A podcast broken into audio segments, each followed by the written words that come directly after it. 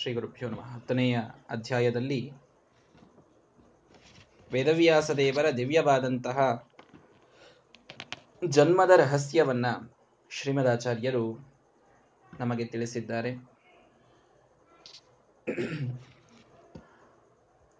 ಯಮುನೆಯ ದ್ವೀಪದ ಮಧ್ಯದಲ್ಲಿ ಪರಾಶರರ ತಪಸ್ಸಿಗೆ ಬಲಿದಂತಹ ಭಗವಂತ ಸತ್ಯವತೀ ದೇವಿಯ ಒಂದು ಗಮನವನ್ನ ನೀವು ಮಾಡಿದಾಗ ಅಲ್ಲಿ ನಾನು ಪ್ರಾದುರ್ಭೂತನಾಗ್ತೇನೆ ಅಂತ ಅವರ ತಪಸ್ಸಿಗೆ ಮೆಚ್ಚಿ ಮಾತು ಕೊಟ್ಟಿದ್ದಾನೆ. ಅವರು ಆ ರೀತಿಯಾಗಿ ಆ ಯಮುನೆಯ ದ್ವೀಪಕ್ಕೆ ಹೋಗಿದ್ದಾರೆ. ಮತ್ಸ್ಯಗಂಧಿ ಸತ್ಯವತಿ ದೇವಿ ದಾಶರಾಜನ ಅರ್ಥಾತ್ ವಸುರಾಜನ ಮಗಳಾದರೂ ದಾಶನ ಮನೆಯಲ್ಲಿ ಬೆಳೆದವಳು, ಅಂಬಿಗರ ಮನೆಯಲ್ಲಿ ಬೆಳೆದಂತಹ ಮಹಾನುಭಾವಳು. ಅವಳಿಂದ ಅವಳನ್ನು ನಿಮಿತ್ತ ಮಾಡಿಕೊಂಡು ಹುಟ್ಟಿದಂತೆ ಭಗವಂತ ಅವರಿಬ್ಬರನ್ನ ಅಲ್ಲಿ ಇರಿಸಿ ತಾನು ಜನ್ಮವನ್ನ ತಾಳಿದ್ದಾನೆ. ಆದರೆ ಶ್ರೀಮದಾಚಾರ್ಯರು ಹೇಳಿದರು, ಹೇಗೆ ತನ್ನ ವ್ಯಾಪ್ತಿಯನ್ನ ಎಲ್ಲ ಕಡೆಗೆ ತೋರಿಸಲಿಕ್ಕಾಗಿ ಕಂಬದಿಂದ ಬಂದಿನೋ ಆ ರೀತಿ ಒಂದು ಕಂಬದಂತೆ ಇವಳ ದೇಹ ಅಷ್ಟೇ. ಇವಳಿಂದ ಹೊರಗೆ ಬಂದ. ಡಿಂಭದಲ್ಲಿರುವ ಜೀವ ಕಂಭಸೂತ್ರ ಗೊಂಬೆಯಂತೆ ಅಂತ ಆ ದಾಸರು ಹೇಳುವಂತೆ, ಕಂಭವೂ ಒಂದೇ, ಇವಳ ದೇಹವೂ ಒಂದೇ. ಹಾಗಾಗಿ ಇವಳ ದೇಹದಿಂದ ಬಂದ, ಆದರೆ ಸ್ತ್ರೀ ಪುರುಷರ ಸಂಯೋಗದಿಂದ ಹುಟ್ಟಿದ ಸಾಮಾನ್ಯ ಮನುಷ್ಯ ದೇಹದಂತೆ ಅವನ ದೇಹ ಸರ್ವಥ. ಇದಲ್ಲ, ಕೇವಲ ಆ ಸಂಭವಾಮ್ಯಾತ್ಮಮಾಯಯ ಅಂತ ಹೇಳಿದಂತೆ ತನ್ನ ಇಚ್ಛೆಯಿಂದ ತಾನು ಜನ್ಮವನ್ನ ಭಗವಂತ ಅಲ್ಲಿ ಪಡೆದಿದ್ದಾನೆ.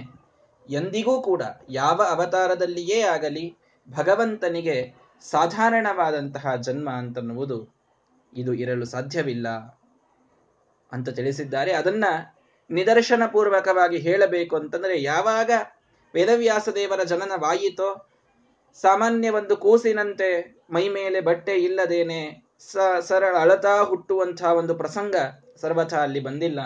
ಯಾವಾಗ ಹುಟ್ಟಿದರೋ ಆವಾಗದಿಂದಲೂ ಏನೊಂದು ವೇದವ್ಯಾಸ ದೇವರ, ಆ, ಸ್ವರೂಪವನ್ನು ನಾವು ಇವತ್ತು ನೋಡ್ತೇವೋ, ಅದೇ ರೂಪದಿಂದ ಅವರು ಮಧ್ಯ ವಯಸ್ಸಿನ ಋಷಿಯಂತೆ ಅವರು ಪ್ರಕಟರಾಗಿದ್ದಾರೆ. ನಿತ್ಯ ತರುಣ ಭಗವಂತ.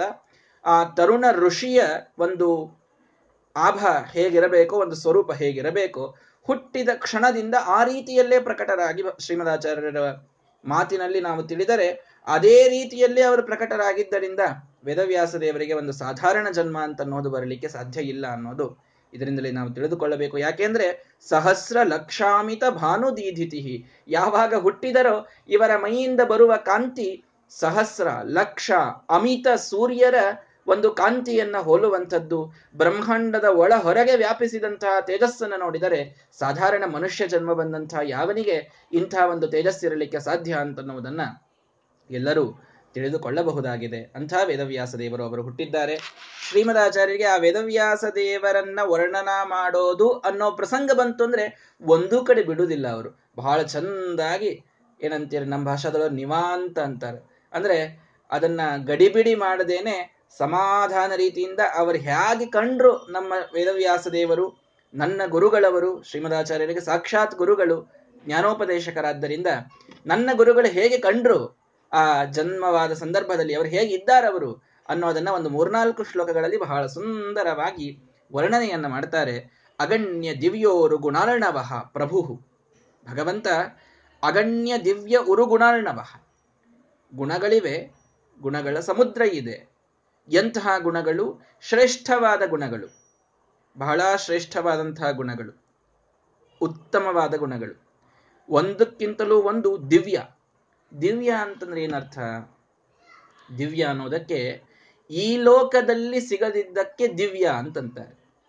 ದಿವ್ಯವಾದದ್ದು ಅಂತಂದ್ರೆ ಏನರ್ಥ ಹೇಳ್ರಿ? ಲೋಕ ವಿಲಕ್ಷಣ ಜನರಲ್ ಕಾಮನ್ ಆಗಿ ಅದು ಸಿಗೋದಿಲ್ಲ. ಅದೇನೋ ಯುನೀಕ್ ಇರುತ್ತದೆ. ಅಂಥದ್ದಕ್ಕೆ ದಿವ್ಯ ಅಂತ ಕರೀತಾರೆ. ಭಗವಂತನ ಒಂದೊಂದು ಗುಣವು ದಿವ್ಯ. ಅವನ ಕರುಣೆಯನ್ನ ನೋಡಿದರೆ ಅಂಥ ಕರುಣೆಯನ್ನ ಹೋಲಿಸ್ಲಿಕ್ಕೆ ಇನ್ನೊಂದು ಕರುಣೆಯನ್ನ ತೋರಿಸಿ ಅಂತಂತಂದ್ರೆ ಆಗ್ತದ ವಿಚಾರ ಮಾಡ್ರಿ.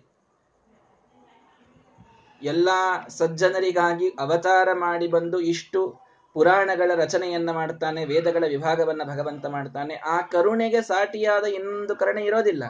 ದಿವ್ಯ ಅದು. ಒಂದು ಕರುಣೆ ಅನ್ನುವ ಗುಣವನ್ನು ತಗೊಂಡ್ರೆ ಅದು ದಿವ್ಯ. ಸಾಮಾನ್ಯವಾಗಿ ಲೋಕದಲ್ಲಿ ಆ ಕರುಣೆ ಸಿಗುವುದಿಲ್ಲ. ಸ್ವಾಮಿತೆಯನ್ನು ನೋಡಿದರೆ ಕ್ರಿಮಿಯಿಂದ ರಾಜ್ಯವಾಳಿಸಿದೆ. ಜಗತ್ಸ್ವಾಮಿಚರ್ಯವನಿ ತೋರಿಸಿದೆ. ಅವರು ಯಾರನ್ನ ರಾಜನನ್ನಾಗಿ ಮಾಡಬೇಕು ಅಂತ ಒಂದು ಅನುಶಾಸನ ಮಾಡುತ್ತಾರೋ ಅವರು ರಾಜರಾಗ್ತಾರೆ. ಅವನು ಮನುಷ್ಯನೋ, ನಾಯಿಯೋ, ಕ್ರಿಮಿಯೋ, ಯಾರಿದ್ದರೂ ಆಗ್ತಾರೆ. ಇದು ಲೋಕ ವಿಲಕ್ಷಣವಾದ ಗುಣ. ಹೀಗಾಗಿ ಭಗವಂತನ ಒಂದೊಂದು ಗುಣವೂ ಕೂಡ ದಿವ್ಯ, ಸಾಧಾರಣವಲ್ಲದ್ದು. ಅದು ಅಸಾಧಾರಣವಾದದ್ದು. ಅದು ಉತ್ತಮ. ಅವು ಅಗಣ್ಯ. ಹೌದಪ್ಪ, ಇಂಥ ಎಷ್ಟು ಗುಣ? ಒಂದು ನಾಲ್ಕು ಗುಣ ಇರಬೇಕು ನಮ್ಮ ದೇವರಿಗೆ? ಅಲ್ಲ. ಅನಂತ ಗುಣಗಳು. ಒಂದಕ್ಕಿಂತ ಒಂದು ಪ್ರತಿಯೊಂದೂ ಕೂಡ ಎಲ್ಲರಿಗಿಂತಲೂ ಉತ್ತಮ. ಆಮೇಲೆ ಲೋಕ ವಿಲಕ್ಷಣ ದಿವ್ಯವಾದಂತಹ ಗುಣಗಳು. ಅಂತಹ ಗುಣಗಳ ಸಮುದ್ರರಾಗಿ ನಮ್ಮ ವೇದವ್ಯಾಸ ದೇವರು ಕಂಡಿದ್ದಾರೆ. ಸಮಸ್ತ ವಿದ್ಯಾಧಿಪತಿ ಎಲ್ಲ ವಿದ್ಯೆಗಳಿಗೆ ಅಧಿಪತಿಯಾಗಿ ಕಂಡಿದ್ದಾರೆ. ಜಗದ್ಗುರುಹು, ಜಗದ್ಗುರುಗಳಾಗಿ ಕಂಡಿದ್ದಾರೆ. ವೇದವ್ಯಾಸ ದೇವರ ಅವತಾರ ಇದು ಜ್ಞಾನಾವತಾರ. ರಾಮಕೃಷ್ಣಾದಿಗಳ ಅವತಾರ ಇದು ಬಲಾವತಾರ. ಹಿಂದೆ ನೋಡಿದ್ದೇವೆ. ಬಲದಿಂದ ರಾಕ್ಷಸರ ಸಂಹಾರಕ್ಕಾಗಿ ರಾಕ್ಷಸರ ದಮನ ಮಾಡಿ ಭೂಭಾರ ಹರಣ ಮಾಡಲಿಕ್ಕೆ ಬಂದಂಥ ಅವತಾರಗಳವೆಲ್ಲವೂ ಕೂಡ ವೇದವ್ಯಾಸರದು ಮಾತ್ರ ಜ್ಞಾನಾವತಾರ. ಕಪಿಲ, ಋಷಭ ಮತ್ತು ವೇದವ್ಯಾಸ ದೇವರು ಹಯಗ್ರೀವ ದೇವರು ದತ್ತಾತ್ರೇಯ, ಹಂಸ ಇವೆಲ್ಲವೂ ಕೂಡ ಜ್ಞಾನಾವತಾರಗಳು. ಹೀಗಾಗಿ ಎಲ್ಲ ವಿದ್ಯೆಗಳಿಗೆ ಅಧಿಪತಿಯಾಗಿ, ಸರಸ್ವತಿಯ ಅಂತರ್ಗತರಾಗಿ ಎಲ್ಲ ವಿದ್ಯೆಗಳನ್ನು ನಿಯಮನ ಮಾಡುವಂತಹ ಒಂದು ರೂಪವನ್ನ ಭಗವಂತ ವೇದವ್ಯಾಸರ ರೂಪದಲ್ಲಿ ಪಡೆದಿದ್ದಾನೆ. ಜಗದ್ಗುರು ಇಡೀ ಜಗತ್ತಿಗೆ ವೇದವ್ಯಾಸ ದೇವರು ಇಂಥವರಿಗೆ ಗುರು ಅಲ್ಲ ಅಂತಲ್ಲ. ವ್ಯಾಸೋಚ್ಚಷ್ಟನ್ ಜಗತ್ ಸರ್ವಂ. ಮುಂದೇನ್ ಜಗತ್ತಿನೊಳಗ ವಾಂಗ್ಮಯ ಅಂತ ಸೃಷ್ಟಿಯಾಯಿತೋ, ಅದೆಲ್ಲವೂ ವೇದವ್ಯಾಸರ ಎಂಜಲು ಅಂತ ಒಂದು ಮಾತಿದೆ ಪುರಾಣಗಳಲ್ಲಿ. ಅಂದ್ರೆ ವ್ಯಾಸರು ಬರೆಯದದ್ದನ್ನು ಯಾರೂ ಬರೀಲಿಕ್ಕೆ ಸಾಧ್ಯನೇ ಇಲ್ಲ. ಯಾರು ಏನೇ ಬರೆದ್ರು ಅದು ವೇದವ್ಯಾಸರು ಬರೆದಿದ್ರಲ್ಲಿ ಸಿಕ್ಕೇ ಸಿಗ್ತದೆ. ಯದಿ ಹಾಸ್ತಿ ತದನ್ಯತ್ರ, ಎನ್ನೇ ಹಾಸ್ತಿ ನಕುತ್ರಚಿತ ಮಹಾಭಾರತದ ವರ್ಣನೆಯನ್ನು ಮಾಡಬೇಕಾದಾಗ ಒಂದು ಮಾತು ಬರ್ತಾರೆ ನೀವೆಲ್ಲರೂ ಬಹಳ ಪ್ರಸಿದ್ಧವಾದದ್ದು ಕೇಳಿರ್ತೀರಿ. ಧರ್ಮೇ ಶರ್ಥೇ ಚ ಕಾಮೇ ಚ ಮೋಕ್ಷೇ ಚ ಭರತರಷಭ ಯದಿ ಹಾಸ್ತಿ ತದನ್ಯತ್ರ ಎನ್ನೇ ಹಾಸ್ತಿನ ಕುತ್ರಚಿತ. ಧರ್ಮ, ಅರ್ಥ, ಕಾಮ, ಮೋಕ್ಷ ಯಾವುದೇ ವಿಷಯವನ್ನು ತೆಗೆದುಕೊಂಡು ಬರ್ರಿ, ಯಾವುದೇ ಫೀಲ್ಡ್ ತೆಗೆದುಕೊಂಡು ಬರ್ರಿ, ಅದು ಅರ್ಥಶಾಸ್ತ್ರವೋ, ನೀತಿಶಾಸ್ತ್ರವೋ, ಮನಃಶಾಸ್ತ್ರವೋ, ಪಾಕಶಾಸ್ತ್ರವೋ, ಅಶ್ವಶಾಸ್ತ್ರವೋ, ಗಜಶಾಸ್ತ್ರವೋ, ಯಾವ ಶಾಸ್ತ್ರ, ಧರ್ಮಶಾಸ್ತ್ರವೋ, ತತ್ವಶಾಸ್ತ್ರವೋ ಯಾವುದನ್ನ ತೆಗೆದುಕೊಂಡು ಬಂದರೂ ಕೂಡ ವೇದವ್ಯಾಸ ದೇವರು ಮಹಾಭಾರತದಲ್ಲಿ ಹೇಳಿದ ವಿಷಯವನ್ನೇ ಅದು ಇನ್ನೊಂದು ಗ್ರಂಥ ಪ್ರತಿಪಾದನೆ ಮಾಡಬೇಕೆ ಹೊರತು ಅಲ್ಲಿ ಇಲ್ಲದ ವಿಷಯ ಯಾವುದೋ ಬಂದು ಹೋಯಿತು ಅಂತನ್ನುವುದು ಸಾಧ್ಯವಿಲ್ಲದ ಮಾತು. ಸಾಧ್ಯವೇ ಇಲ್ಲ. ಹೃದಯದಿಂದ ಎಲ್ಲ ಕಡೆಗೆ ಬ್ಲಡ್ ಸರ್ಕ್ಯುಲೇಟ್ ಆಗ್ತದೆ. ಇದು ನಮಗೆಲ್ಲ ಜ್ಞಾನಿಗಳು, ವಿಜ್ಞಾನಿಗಳೆಲ್ಲ ತಿಳಿಸಿಕೊಟ್ಟಿದ್ದಾರೆ. ಹೃದಯ ಅನ್ನೋ ಶಬ್ದದೊಳಗೇನೆ ಆ ಹೃದಯ ಮಾಡುವ ಎಂಟು ಕೆಲಸಗಳನ್ನ ಭೀಷ್ಮಾಚಾರ್ಯರು ಮಹಾಭಾರತದಲ್ಲಿ ಹೇಳ್ತಾರೆ. ಬಹಳ ಅದ್ಭುತವಾದದ್ದಿದೆ. ಮಹಾಭಾರತದಲ್ಲಿ ಇಲ್ಲದಂತಹ ಶಾಸ್ತ್ರ ಇಲ್ಲ. ಅಂತಹ ಜ್ಞಾನದ ಒಂದು ಬ್ರಾಂಚ್ ಇಲ್ಲ. ಅಷ್ಟು ಜ್ಞಾನ ಮಹಾಭಾರತದಲ್ಲಿ ಅಡಗಿದೆ. ಅಂಥ ಮಹಾಭಾರತವನ್ನ ನಮಗೆ ವೇದವ್ಯಾಸ ದೇವರು ಕೊಡಬೇಕು ಅಂದ್ರೆ ಜಗದ್ಗುರು ಎಲ್ಲರಿಗೆ ಗುರುಸ್ಥಾನದಲ್ಲಿ ನಿಂತು ಕೊಟ್ಟಂಥವರು ಅನಂತ ಶಕ್ತಿ ಜಗದೀಶ್ವರೇಶ್ವರ. ಜಗತ್ತಿನ ಈಶ್ವರರು ಅಂತಿಟ್ಟುಕೊಂಡವರಿಗೆ ಈಶ್ವರನಾಗಿ ಭಗವಂತ ಮೆರೆದದ್ದಾನೆ. ಅನಂತ ಶಕ್ತಿಯನ್ನು ತೋರಿಸಿದ್ದಾನೆ. ಸಮಸ್ತ ದೋಷ ಅತಿದೂರ ವಿಗ್ರಹ. ಒಂದೊಂದು ದೋಷವೂ ಕೂಡ ದೂರದಲ್ಲೇನೆ ಹೋಗಿಬಿಟ್ಟಿದೆ. ಒಂದು ವೇದವ್ಯಾಸರ ಹತ್ತಿರ ಬರಲಿಕ್ಕೆ ಹೋಗಿಲ್ಲ. ಒಂದು ದೋಷವೂ ಇಲ್ಲದ ಅನಂತ ಗುಣಾತ್ಮಕರಾಗಿ ವೇದವ್ಯಾಸ ದೇವರು ಅಲ್ಲಿ ಪ್ರಕಟರಾಗಿದ್ದಾರೆ. ಹೇಗಿದ್ದರು ಶುಭ ಮರಕತ ವರ್ಣ. ಮರಕತ ಅಂದ್ರೆ ಈ ನೀಲ ಇಂದ್ರ ನೀಲ ಮಣಿ ಇದೆಯಲ್ಲ ಆ ರೀತಿ ಅವರ ಬಣ್ಣ ಇದೆ. ರಕ್ತ ಪಾದಾಬ್ಜ ನೇತ್ರ ಪಾದ ಮತ್ತು ನೇತ್ರ, ಇವು ಮಾತ್ರ ರಕ್ತ, ಕೆಂಪಾದಂತಹ, ಆ, ಅವರ ಪಾದಗಳು, ಅವರ ಕಣ್ಣುಗಳು ಅಧರ ಮತ್ತು ಅವರ ಈ ಓಷ್ಠ, ತುಟಿಯ ಭಾಗ, ಕರ ಕೈಗಳು, ನಖರ ಉಗುರುಗಳು, ನಖ ರಸನ ರಸನ ಅಂದ್ರೆ ನಾಲಿಗೆ, ಇವೆಲ್ಲವೂ ಕೂಡ ಒಳ್ಳೆ ಕೆಂಪಾದದ್ದು. ಉಳಿದೆಲ್ಲ ಮೈಬಣ್ಣ ನೀಲಿಯಾದರೂ ಕೂಡ ಕೈ ಕೆಂಪು, ತುಟಿ ಕೆಂಪು, ಕಣ್ಣುಗಳ ಓರೆಗಳು ಕೆಂಪು, ಕಾಲು ಅದು ಕೆಂಪು. ಹೀಗೆ ಮತ್ತೆ ಉಗುರುಗಳು ಕೂಡ ಕೆಂಪಾದಂತಹ ಉಗುರುಗಳು. ಇದನ್ನ ಭಗವಂತ ಧರಿಸಿ ಚಕ್ರ ಶಂಕಾಬ್ಜ ರೇಖ, ಕೈಯೊಳಗೆ ಚಕ್ರ ಶಂಖ ಮೊದಲಾದಂತಹ ರೇಖೆಗಳನ್ನ ಭಗವಂತ ಹೊಂದಿದ್ದಾನೆ. ರವಿಕರ ವರ ಗೌರಂ ಚರ್ಮ ಚೈನಂ ವಸಾನಃ. ಒಳ್ಳೆ ಸೂರ್ಯನಂತೆ ಫಳ ಫಳ ಫಳ ಹೊಳೆಯುವ ಶುಭ್ರವಾದಂತಹ ಆ ಏಣ ಚರ್ಮ ಏಣ ಅಂದ್ರೆ ಜಿಂಕೆ. ಜಿಂಕೆಯ ಚರ್ಮ ಅಂದ್ರೆ ಕೃಷ್ಣಾಜಿನ ಅಂತ ಅರ್ಥ. ಕೃಷ್ಣ ಮೃಗದ ಅಜಿನ. ಅಜಿನ ಅಂದ್ರೆ ಚರ್ಮ. ಕೃಷ್ಣಾಜಿನ ಅಂತ ಕರೆಯೋದು ಅದಕ್ಕೆ. ಹೀಗಾಗಿ, ಆ, ಕೃಷ್ಣಾಜಿನವನ್ನ ಭಗವಂತ ತಾನು ತನ್ನ ಆಸನಕ್ಕೆ ಹಾಕಿಕೊಂಡು ಕೂತಿದ್ದಾನೆ. ತಟಿದಮಲ ಜಟಾ ಸಂದೀಪ್ತ ಚೂಡಂ ದಧಾನಃ ಆ, ತಲೆಯ ಮೇಲೆ ತಟಿದಮಲ, ಅಂದ್ರೆ ಒಳ್ಳೆ ವಿದ್ಯುತ್, ಒಳ್ಳೆ, ಆ, ಮಿಂಚಿನಂತೆ ಹೊಳೆಯುವಂತಹ ಚೂಡ ಒಂದು ಶಿಖೆಯನ್ನ, ಅವನ ಆ, ಜಟೆಯನ್ನ ಭಗವಂತ ಹೊಂದಿ ತಾನು ಅಲ್ಲಿ ವಿರಾಜಮಾನನಾಗಿದ್ದಾನೆ. ನೋಡಿದವರೆಲ್ಲರಿಗೂ ಕೂಡ ದೇವತೆಗಳಿಗೆ ಅದ್ಭುತವಾದ ಭಕ್ತಿಭಾವ ಅದು ಬರ್ತಾ ಇದೆ. ಅವರನ್ನು ನೋಡಿದರೆ ಹೇಗನಸ್ತು? ಇದು ಬಹಳ ಸುಂದರವಾದ ಶ್ಲೋಕ. ನಿತ್ಯದಲ್ಲಿ ಭಗವಂತನಿಗೆ ಮಂಗಳಾರತಿಯನ್ನು ಮಾಡಬೇಕಾದಾಗ ನಮ್ಮ ಗುರುಗಳು ಇದನ್ನು ಹೇಳಿದ್ದನ್ನು ನಾವು ಕೇಳ್ತೇವೆ. ನಿತ್ಯದಲ್ಲೂ ಕೂಡ ಭಗವಂತನ ಸ್ವರೂಪವನ್ನು ವರ್ಣನೆ ಮಾಡಲಿಕ್ಕೆ ಇದು ಬಹಳ ಸುಂದರವಾದದ್ದು. ವಿಸ್ತೀರ್ಣ ಕಮಲಾಯತಾಕ್ಷ ಬೃಹದ್ಭುಜ ಕಂಬು ಸಮಾನ ಕಂಠ ಸಮಸ್ತ ವೇದಾನ್ಮುಖತಃ ಸಮುದ್ಗಿರನ್ ಅನಂತ ಚಂದ್ರಾಧಿಕ ಕಾಂತಿ ಸನ್ಮುಖ.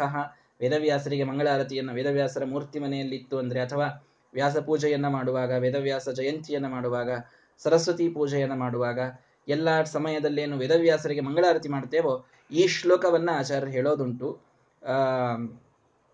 ವ್ಯಾಸರ ಸ್ವರೂಪ ಹೇಗಿದೆ? ವಿಸ್ತೀರ್ಣ ವಕ್ಷಾಹ. ಒಳ್ಳೆ ವಿಶಾಲವಾದ ಎದೆ ಇದನ್ನು ನಾನು ಮೊದಲು ಹೇಳಿದ್ದೇನೆ. ಭಗವಂತನ ಎದೆ ಇದು ವಿಶಾಲ. ಅರ್ಥಾತ್ ಕರುಣೆಗೆ ಅವಕಾಶ ಬಹಳ ಇದೆ. ಕ್ಷಮೆಯನ್ನ ಭಗವಂತ ನಮಗೆ ಮಾಡೇ ಮಾಡ್ತಾನೆ. ಎಷ್ಟೋ ತಪ್ಪುಗಳನ್ನು ಜೀವನದಲ್ಲಿ ಮಾಡ್ತೇವೆ. ಮಹಾ ಅಪರಾಧಗಳನ್ನು ಮಾಡ್ತೇವೆ. ಯಾವುದನ್ನ ಮಾಡಬಾರದು ಅಂತ ಶಾಸ್ತ್ರ ಹೇಳಿದ್ದನ್ನ ಸಾಕಷ್ಟು ಸಲ ಪ್ರವಚನದಲ್ಲಿ ಕೇಳಿರ್ತೇವೋ ಮತ್ತದನ್ನೇ ಎಷ್ಟೋ ಸಲ ಮಾಡ್ತೇವೆ. ಕೆಲವೊಮ್ಮಂತೂ ಏನಿದು ನಮ್ಮ ಜನ್ಮ? ನಾವು ಏನು ಮಾಡಿದರೂ ಕೂಡ ಮೇಲೆ ಬರಲಿಕ್ಕೆ ನಮ್ಮ ಉದ್ಧಾರ ಅನ್ನೋದು ಸಾಧ್ಯನೇ ಇಲ್ಲ. ಅಷ್ಟು ತಪ್ಪುಗಳನ್ನು ಮಾಡ್ತೇವಲ್ಲ, ಎಷ್ಟು ಕೇಳಿದ್ರು ಮಾಡ್ತೇವೆ, ಎಷ್ಟು ಹೇಳಿದ್ರು ಮಾಡ್ತೇವೆ ಅಂತ ಭಕ್ತನೇ ಕೆಲವೊಮ್ಮೆ ಡಿಪ್ರೆಷನ್ನಿಗೆ ಹೋಗುವಂತಹ ಚಾನ್ಸಸ್ಸು ಸಾಕಷ್ಟಿವೆ. ಒಂದು ಸಲ ಅರ್ಥ ಮಾಡಿಕೊಳ್ಳಿ. ವಿಸ್ತೀರ್ಣ ವಕ್ಷಾಹ. ಹೌದು, ನಾವು ತಪ್ಪು ಮಾಡಬಾರದು ನಿಜ. ತಪ್ಪು ಮಾಡಲಿಕ್ಕೆ ಲೈಸೆನ್ಸ್ ಅನ್ನೋದಕ್ಕೆ ಹೇಳ್ತಾ ಇಲ್ಲ. ಆದರೆ ಭ, ನಾವು ಎಷ್ಟೇ ತಪ್ಪು ಮಾಡಿದರೂ ಭಗವಂತನ ಕ್ಷಮಾಗುಣಕ್ಕೆ ಪರಿಧಿ ಮಾತ್ರ ಸರ್ವಥಾ ಇಲ್ಲ. ನಿಜವಾಗಿ ಒಳಗೆ ಯೋಗ್ಯತೆ ಇದು ಸಾತ್ವಿಕವಾಗಿದ್ದರೆ ಅವಶ್ಯವಾಗಿ ನಮ್ಮ ಎಂತಹ ತಪ್ಪುಗಳನ್ನು ಕೂಡ ಮನ್ನಿಸುವ ವಿಶಾಲತೆ ಭಗವಂತನ ಹೃದಯದಲ್ಲಿ ಇದೆ ಅನ್ನುವುದು ಮಾತ್ರ ಅದು ಬಹಳ ಸ್ಪಷ್ಟ. ಹಾಗಾಗಿ ಎಂದಿಗೂ ಕೂಡ ನಾವು ನಮ್ಮ ಉದ್ಧಾರವಾಗೋದಿಲ್ವಲ್ಲ ಅನ್ನುವಂತಹ ಒಂದು ಡಿಪ್ರೆಷನ್ನಿಗೆ ಹೋಗುವ ಕಾರಣವಿಲ್ಲ. ನಮ್ಮ ಪರಮಾತ್ಮ ಬಹಳ ಕರುಣಾಮಯಿ ಕ್ಷಮಾ ಸಮುದ್ರ ನಮ್ಮ ಎಲ್ಲ ತಪ್ಪುಗಳನ್ನು ಮನ್ನಿಸಿ ನಮ್ಮನ್ನ ತನ್ನ ಕಡೆಗೆ ತಾನು ದಾಸನ ಮಾಡಿಕ, ಎನ್ನ ಸ್ವಾಮಿ ಅಂತಂದಾಗ ಅವಶ್ಯವಾಗಿ ದಾಸನನ್ನು ಮಾಡಿಕೊಳ್ತಾನೆ ಅನ್ನುವ ಅನುಸಂಧಾನದಿಂದ ವಿಸ್ತೀರ್ಣ ವಕ್ಷಾಹ. ಭಗವಂತನ ಆ ಹೃದಯ ಇದು ಬಹಳ ವಿಶಾಲ ಅನ್ನೋದನ್ನು ತಿಳಿದುಕೊಳ್ಳಬೇಕು. ಕಮಲಾಯ ತಾಕ್ಷ ಕಮಲಾಯ ತಾಕ್ಷ ನೋಡ್ರಿ, ಬಹಳ ವಿಚಿತ್ರ ಇದೆ. ಬಹಳ ವಿಶಾಲವಾದ ಅವನ ಹೃದಯ ಅಂತ ಹೇಳಿ ಮುಂದೆ ಕಮಲದಂಥ ಕಣ್ಣು ಅಂತಂದ್ರು. ಕಮಲದಂಥ ಕಣ್ಣು ಅಂದ್ರೆ ಅರಳಿದ ಕಣ್ಣುಗಳು, ಬಹಳ ಸುಂದರವಾದಂತಹ ಕಣ್ಣುಗಳು, ಇದು ಒಂದರ್ಥ ಜೊತೆಗೆ ಕಮಲದ ಒಂದು ಗುಣ ಏನು? ಪುಷ್ಕರ ಪಲಾಶ ಇವ. ಅಂದ್ರೆ ಯಾವ ನೀವು ನೀರೇ ಹಾಕಿ, ನೀವು ಹಾಲೆ ಹಾಕಿ, ಅಮೃತವನ್ನೇ ಹಾಕಿ, ಅದು ಹೀಗೆ ಸರಿಸಿದರೆ ಸರಿದು ಬಿಡುತ್ತದೆ. ನಿರ್ಲಿಪ್ತವಾದದ್ದು. ಕಮಲದ ಎಲೆ ಯಾವಾಗಲೂ ನಿರ್ಲಿಪ್ತ. ಕಮಲ ಇದು ನಿರ್ಲಿಪ್ತತೆಯ ಸಂಕೇತ, ಕೇವಲ ಸೌಂದರ್ಯದ ಸಂಕೇತವಲ್ಲ. ಹಾಗಾಗಿ ಕಮಲ ಇದು ನಿರ್ಲಿಪ್ತವಾದದ್ದಾದ್ದರಿಂದ ಭಗವಂತನ ಕಣ್ಣನ್ನ ಕಮಲಕ್ಕೆ ಹೋಲಿಸುವಂತಹ ಒಂದೇ ಒಂದು ಉದ್ದೇಶ ಅದು ನಿರ್ಲಿಪ್ತ. ನೀವು ತಪ್ಪು ಮಾಡಿದಾಗ ಅವಶ್ಯವಾಗಿ ಭಗವಂತ ಕ್ಷಮೆ ಮಾಡ್ತಾನೆ, ಇಲ್ಲ ಅಂತ ಹೇಳ್ತಾ ಇಲ್ಲ. ಆದರೆ ಅದನ್ನೇ ಮಾಡ್ತಾ ಮಾಡ್ತಾ ಅಥವಾ ನಾವು ಧರ್ಮದ ಒಂದು ಮುಖವಾಡವನ್ನ ಹಾಕಿಕೊಂಡು ಹಿಂದೆ ಏನೆಲ್ಲ ಕೆಟ್ಟ ಉದ್ದೇಶಗಳನ್ನ ಮಾಡ್ತಾ, ಏನೋ ಧರ್ಮ ಮಾಡಿದ ಅನ್ನೋದನ್ನ ತೋರಿಸಿದಾಗ ಭಗವಂತ ಅದನ್ನ ಬಹಳ ಓ, ಅಂತೂ ಧರ್ಮ ಮಾಡಿದನಲ್ಲ ಅಂತ ಅವನು ಭಾವಿಸ್ತಾನೇನೋ ಅಂತಂದ್ರೆ, ಇಲ್ಲ, ನಿರ್ಲಿಪ್ತ. ಭಗವಂತನ ಕಣ್ಣುಗಳು ಇವು ನಿರ್ಲಿಪ್ತ. ಇವು ಎಲ್ಲವನ್ನೂ ನೋಡ್ತವೆ. ಕೇವಲ ಮೇಲೆ ಮಾಡಿದ ಧರ್ಮವನ್ನಷ್ಟೇ ನೋಡಿ ಹಿಂದಿನದನ್ನ ಬಿಟ್ಟು ಬಿಡ್ತವೆ ಅಂತಿಲ್ಲ. ಎಲ್ಲವನ್ನ ನೋಡ್ತದೆ ಎಲ್ಲದರಿಂದ ನಿರ್ಲಿಪ್ತವಾಗಿರುತ್ತದೆ. ಬಹಳ ದೇವರ ಪೂಜೆಯನ್ನ ಮಾಡ್ತಾನ್ರಿ ಒಬ್ಬ ವ್ಯಕ್ತಿ, ಬಹಳ ದೇವರ ಪೂಜೆಯನ್ನು ಮಾಡ್ತಾನೆ? ಅವನು ಬೆಳಗ್ಗೆ ಅವನದೊಂದು ನಾಲ್ಕೂವರೆ ಗಂಟೆಗೆ ಪ್ರಾರಂಭ ಮಾಡಿದ ಅಂದ್ರೆ ಒಂಬತ್ತು ಗಂಟೆಯ ತನಕ ದೇವರನ್ನು ಬಿಡುವುದಿಲ್ಲ ಅಂದ್ರೆ ಬಿಡುವುದಿಲ್ಲ. ಅಷ್ಟು ಜಪ, ಅಷ್ಟು ಪಾರಾಯಣ, ಅಷ್ಟು ತಪಸ್ಸು, ಅಷ್ಟು ಪೂಜೆ ಎಲ್ಲ ಮಾಡ್ತಾನೆ. ಒಂಬತ್ತು ಗಂಟೆ ಆದ್ಮೇಲೆ ಕೇಳಬೇಡ್ರಿ. ಅಷ್ಟು ಕೆಟ್ಟ ಕೆಲಸ ಮಾಡ್ತಾನೆ. ಅಂತ ಇದ್ದವನಿಗೆ, ಭಗವಂತ, ಅಂತೂ ನನ್ನ ಪೂಜೆ ಎಷ್ಟು ಮಾಡ್ತಾನಲ್ಲ, ಏನೋ ನಾಲ್ಕು ಕೆಟ್ಟ ಕೆಲಸ ಮಾಡಿದ್ರೆ ನಾನು ಯಾಕೆ ಶಿಕ್ಷೆ ಕೊಡ್ಲಿ? ಅಂತ ಬಿಡ್ತಾನ ಅಂದ್ರೆ, ಇಲ್ಲಿಲ್ಲ, ಕಮಲಾಯ ತಕ್ಷಃ, ಅವನು ನಿರ್ಲಿಪ್ತ, ಅವನು ಕೇವಲ ತನಗೆ ಮಾಡಿದ ಪೂಜೆಯನ್ನ ನೋಡಿ ಅವನನ್ನ ಖರೀದಿ ಮಾಡ್ಕೊಳ್ತೇವೆ ನಾವು, ಲಂಚ ಕೊಟ್ಟು ಅಧಿಕಾರಿಗಳನ್ನು ಖರೀದಿ ಮಾಡ್ಕೊಂಡಂತೆ, ನಮಗಂತೂ ಒಳ್ಳೇದನ್ನ ಮಾಡ್ತಾರಲ್ಪ, ನಮಗಂತೂ ರೊಕ್ಕ ಕೊಡ್ತಾರೆ. ಉಳಿದೇನೋ ಕೆಟ್ಟ ಕೆಲಸ ಮಾಡಿದ್ರೆ ನಾವ್ಯಾಕೆ ಬಹಳ ತಲೆ ಕೆಡಿಸ್ಕೊಳ್ಳೋದು ಅಂತ ಅಧಿಕಾರಿಗಳು ಬಿಡುವಂತೆ, ತನ್ನ ಪೂಜೆಯನ್ನಷ್ಟೇ ನೋಡಿ ಮಾಡುವ ಕೆಟ್ಟ ಕೆಲಸಗಳನ್ನೆಲ್ಲ ಇಗ್ನೋರ್ ಮಾಡುವಂತಹ ವ್ಯಕ್ತಿ ಭಗವಂತನಲ್ಲ. ಅವನ ಕಣ್ಣುಗಳು ಇವು ನಿರ್ಲಿಪ್ತ. ಅರ್ಥಾತ್ ನಾವು ಮಾಡುವ ಪೂಜೆಯನ್ನೂ ನೋಡ್ತಾನೆ ನಾವು ಮಾಡುವ ಪಾಪವನ್ನೂ ನೋಡ್ತಾನೆ ನಿರ್ಲಿಪ್ತನಾಗಿ ಯಾವುದಕ್ಕೆ ಯಾವ ಫಲ ಕೊಡಬೇಕೋ ಅದನ್ನ ಹಾಗೆ ಕೊಡ್ತಾನೆ ಹೊರತು ಎಂದಿಗೂ ಕೂಡ ಫಲದಲ್ಲಿ ಬದಲಿ ಮಾಡುವುದಿಲ್ಲ. ಯಾರೋ ಒಂದಿಷ್ಟು ಎಲ್ಲರಿಗೂ ಮೋಸ ಮಾಡಿ, ಬಹಳ ದೊಡ್ಡ ದಾನ ಧರ್ಮ ಮಾತ್ರ ಮಾಡಿ ಅವರು ಮೋಕ್ಷಕ್ಕೆ ಹೋಗ್ಬಿಡ್ತಾರೆ ಅಂತ ಅನ್ನೋದು ಇದು ಸಾಧ್ಯ ಇಲ್ಲ.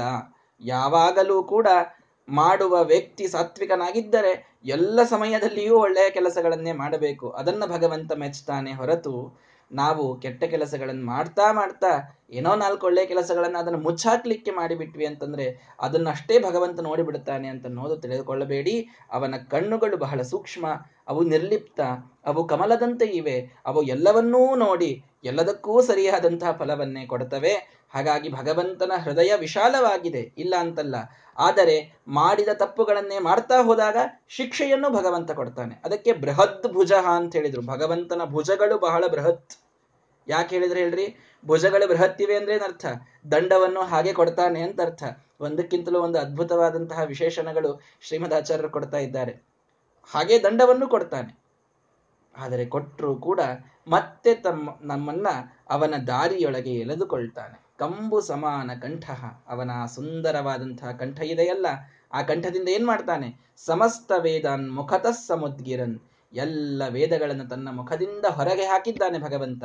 ಅರ್ಥಾತ್ ನಾ ಅವನ ಹೃದಯ ವಿಶಾಲ, ತಪ್ಪುಗಳನ್ನು ಮನ್ನಿಸ್ತಾನೆ, ಆದರೆ ನಿರ್ಲಿಪ್ತನಾಗಿರ್ತಾನೆ, ದಂಡವನ್ನು ಕೊಡ್ತಾನೆ. ಯಾರು ಒಳಗೆ ಬರಬೇಕು ಅಂತಾರೋ ಅವರಿಗೆ ತನ್ನ ವೇದಜ್ಞಾನವನ್ನ ಭಗವಂತ ತಾನು ನೀಡಿ ಅವರನ್ನ ತನ್ನ ಕಡೆಗೆ ತಾನು ಸೆಳೆದುಕೊಳ್ತಾನೆ. ಸೆಳೆದುಕೊಳ್ಳಲಿಕ್ಕೆ ಕೇವಲ ಜ್ಞಾನವಷ್ಟೇ ಯಾಕೆ? ಅವನ ಆ ಒಂದು ಸ್ವರೂಪವೇ ಅಷ್ಟು ಆಕರ್ಷಣವನ್ನ ಮಾಡ್ತದೆ. ಅನಂತ ಚಂದ್ರಾಧಿಕ ಕಾಂತಿ ಸನ್ಮುಖ. ಅನಂತ ಚಂದ್ರನಿಗಿಂತಲೂ ಅಧಿಕವಾದ ಕಾಂತಿಯ ಸುಂದರವಾದ ಮುಖ ಭಗವಂತನಿಗೆ ಇದ್ದದ್ದರಿಂದ ಆ ಮುಖದಲ್ಲಿ ಎಲ್ಲರಿಗೂ ಕೂಡ ಈ ಮುದ್ದು, ಈ ಮುಖವು, ಈ ತನುವಿನ ಕಾಂತಿ ಅಂದಂತೆ ಎಲ್ಲರಿಗೂ ಆ ಮುಖದಲ್ಲಿ ಆಕರ್ಷಣೆ ತನಾಗಿ ಬರುತ್ತದೆ. ಯಾರು ವೇದಜ್ಞಾನವನ್ನ ಪಡೀತಾರೋ ಅವರಿಗೆ ಭಗವಂತನಲ್ಲಿ ಆಕರ್ಷಣೆ. ಇದು ಸ್ವಾಭಾವಿಕವಾಗಿ ಉಂಟಾಗಲಿಕ್ಕೆ ಸಾಧ್ಯ.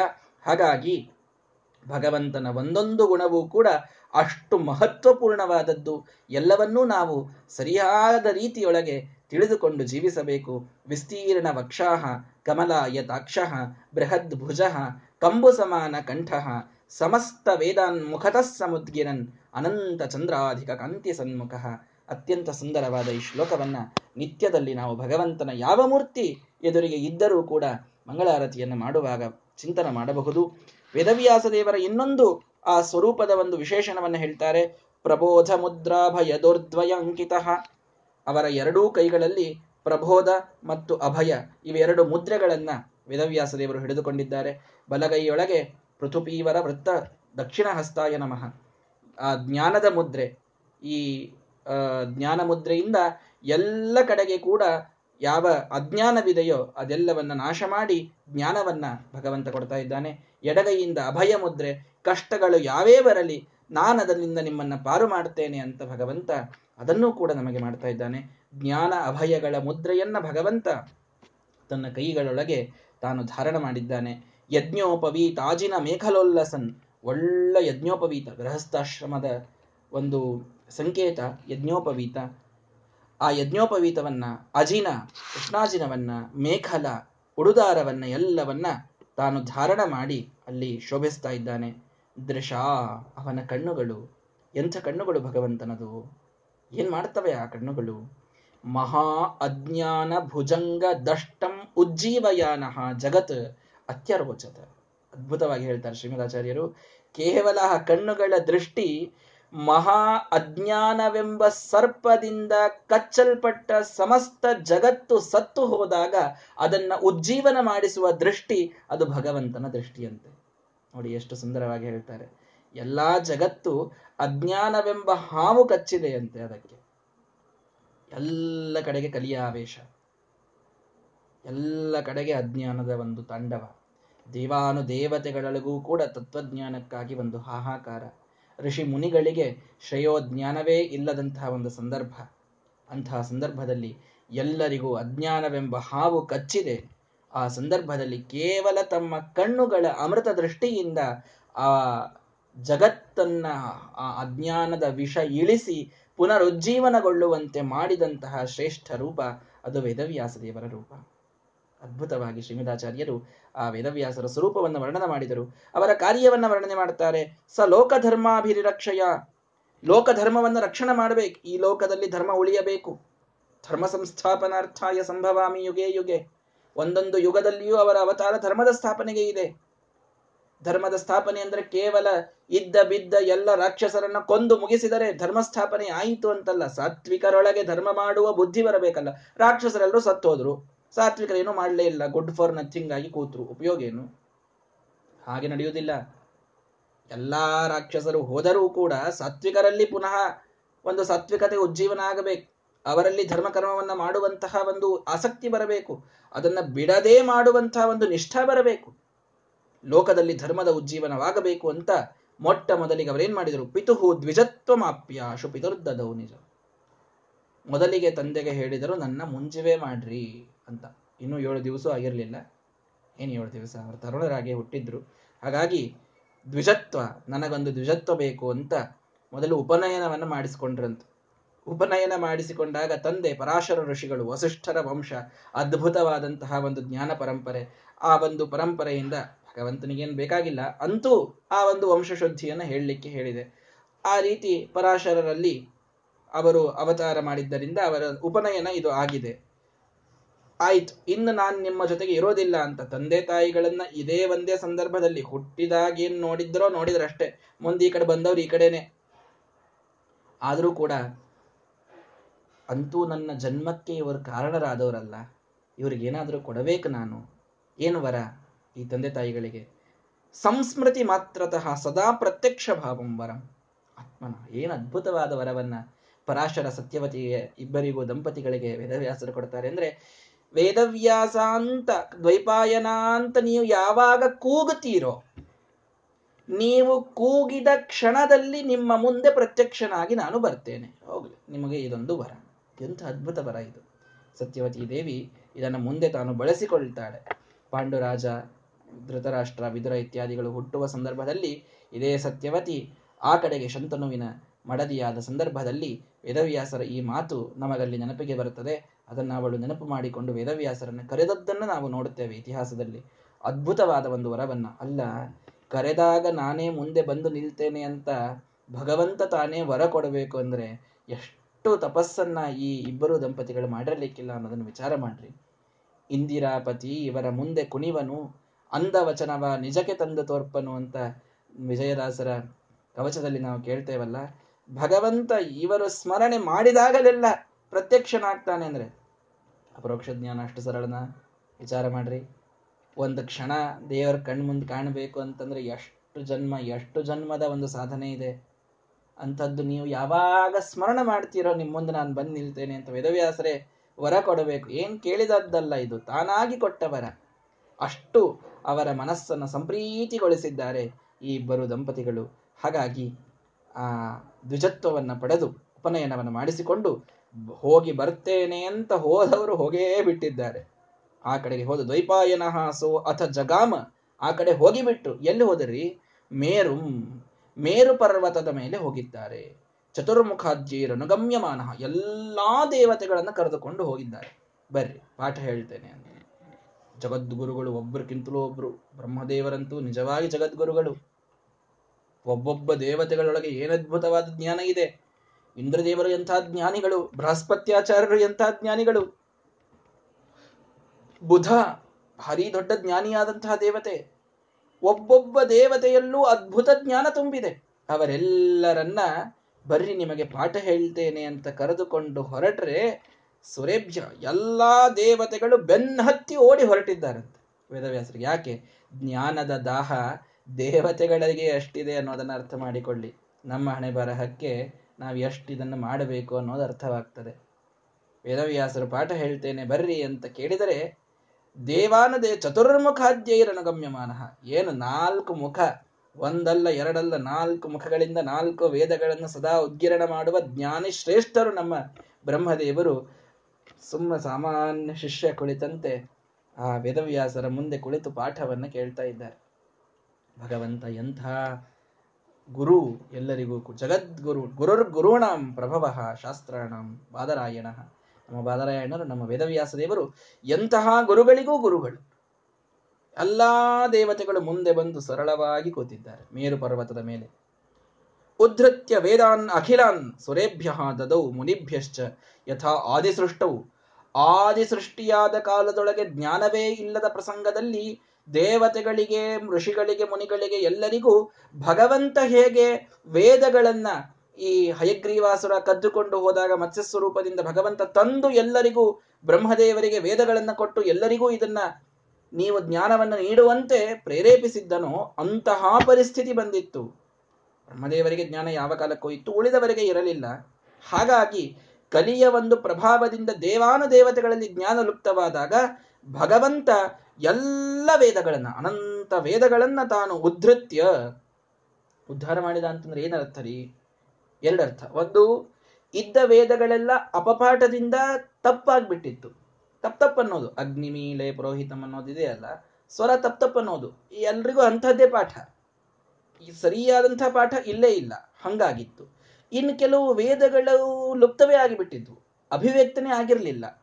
ಅಂಥ ಎಷ್ಟೆಲ್ಲ ಅನಭಿವ್ಯಕ್ತ ವೇದ ಇದೆ ಅದೆಲ್ಲವನ್ನು ಅಭಿವ್ಯಕ್ತ ಮಾಡಿ, ಅಪಪಾಠ ಇದ್ದದ್ದನ್ನೆಲ್ಲ ಶುದ್ಧ ಮಾಡಿ, ಇದ್ದ ವೇದವನ್ನೇ ಪೂರ್ಣವಾಗಿ ದೇವತೆಗಳಿಗೆ ಮತ್ತೆ ಭಗವಂತ ಆದಿ ಸೃಷ್ಟಿಯಲ್ಲಿ ಕೊಟ್ಟ ಲೆಕ್ಕಕ್ಕೆ ಮತ್ತೆ ಕೊಟ್ಟಿದ್ದಾರೆ. ಇದು ವೇದಗಳ ಉದ್ಧಾರ, ವೇದವ್ಯಾಸ ದೇವರು ಮಾಡಿದ್ದು. ಇನ್ನು ವೇದವ್ಯಾಸರಾಗಿಲ್ಲ, ವೇದಗಳ ವಿಭಾಗವಾಗಿಲ್ಲ, ಅನಂತ ವೇದಗಳನ್ನು, ಅಖಂಡವಾದ ವೇದಗಳನ್ನ ಎತ್ತಿ ಎಲ್ಲ ದೇವತೆಗಳಿಗೆ ಅದರ ಜ್ಞಾನವನ್ನ ಅವರು ಕೊಟ್ಟಿದ್ದಾರೆ. ಇದು ವೇದಗಳ ಉದ್ಧಾರ. ಇನ್ನು ಶಾಸ್ತ್ರದ ಉದ್ಧಾರ ಹೇಗೆ ಅಂದ್ರೆ ನಿರ್ಮಾಣ ಮಾಡುತ್ತಾರೆ. ಸ್ಮೃತಿ ಗ್ರಂಥಗಳು ಅಪೌರುಷೇಯವಾದ ವೇದಗಳು ಉದ್ಧಾರವಾದವು. ಅರ್ಥಾತ್ ಅವುಗಳನ್ನು ಅದರ ಜ್ಞಾನವನ್ನು ನೀಡಿದರು. ಇನ್ನು ಉಳಿದ ಗ್ರಂಥಗಳ ರಚನೆಯನ್ನ ಮಾಡುತ್ತಾರೆ. ಒಂದೊಂದು ಅದ್ಭುತವಾದ ಗ್ರಂಥ. ಭಾಗವತ, ಮಹಾಭಾರತ, ಬ್ರಹ್ಮಸೂತ್ರ, ಒಂದಕ್ಕಿಂತಲೂ ಒಂದು ಅದ್ಭುತವಾದ ಗ್ರಂಥ. ಯಾವುದಕ್ಕಾಗಿ ಯಾವ ಗ್ರಂಥಗಳ ನಿರ್ಮಾಣವಾಯಿತು ಅನ್ನುವುದನ್ನು ನಮಗೆ ಈ ಒಂದು ಭಾಗ ತಿಳಿಸಿಕೊಡುತ್ತದೆ. ಬಹಳ ವಿಶೇಷವಾದದ್ದು. ನಾಳೆಯ ದಿನ ಅದನ್ನು ನೋಡೋಣ. ಶ್ರೀ ಕೃಷ್ಣಾರ್ಪಣಮಸ್ತು ಹರಯೇ ನಮಃ.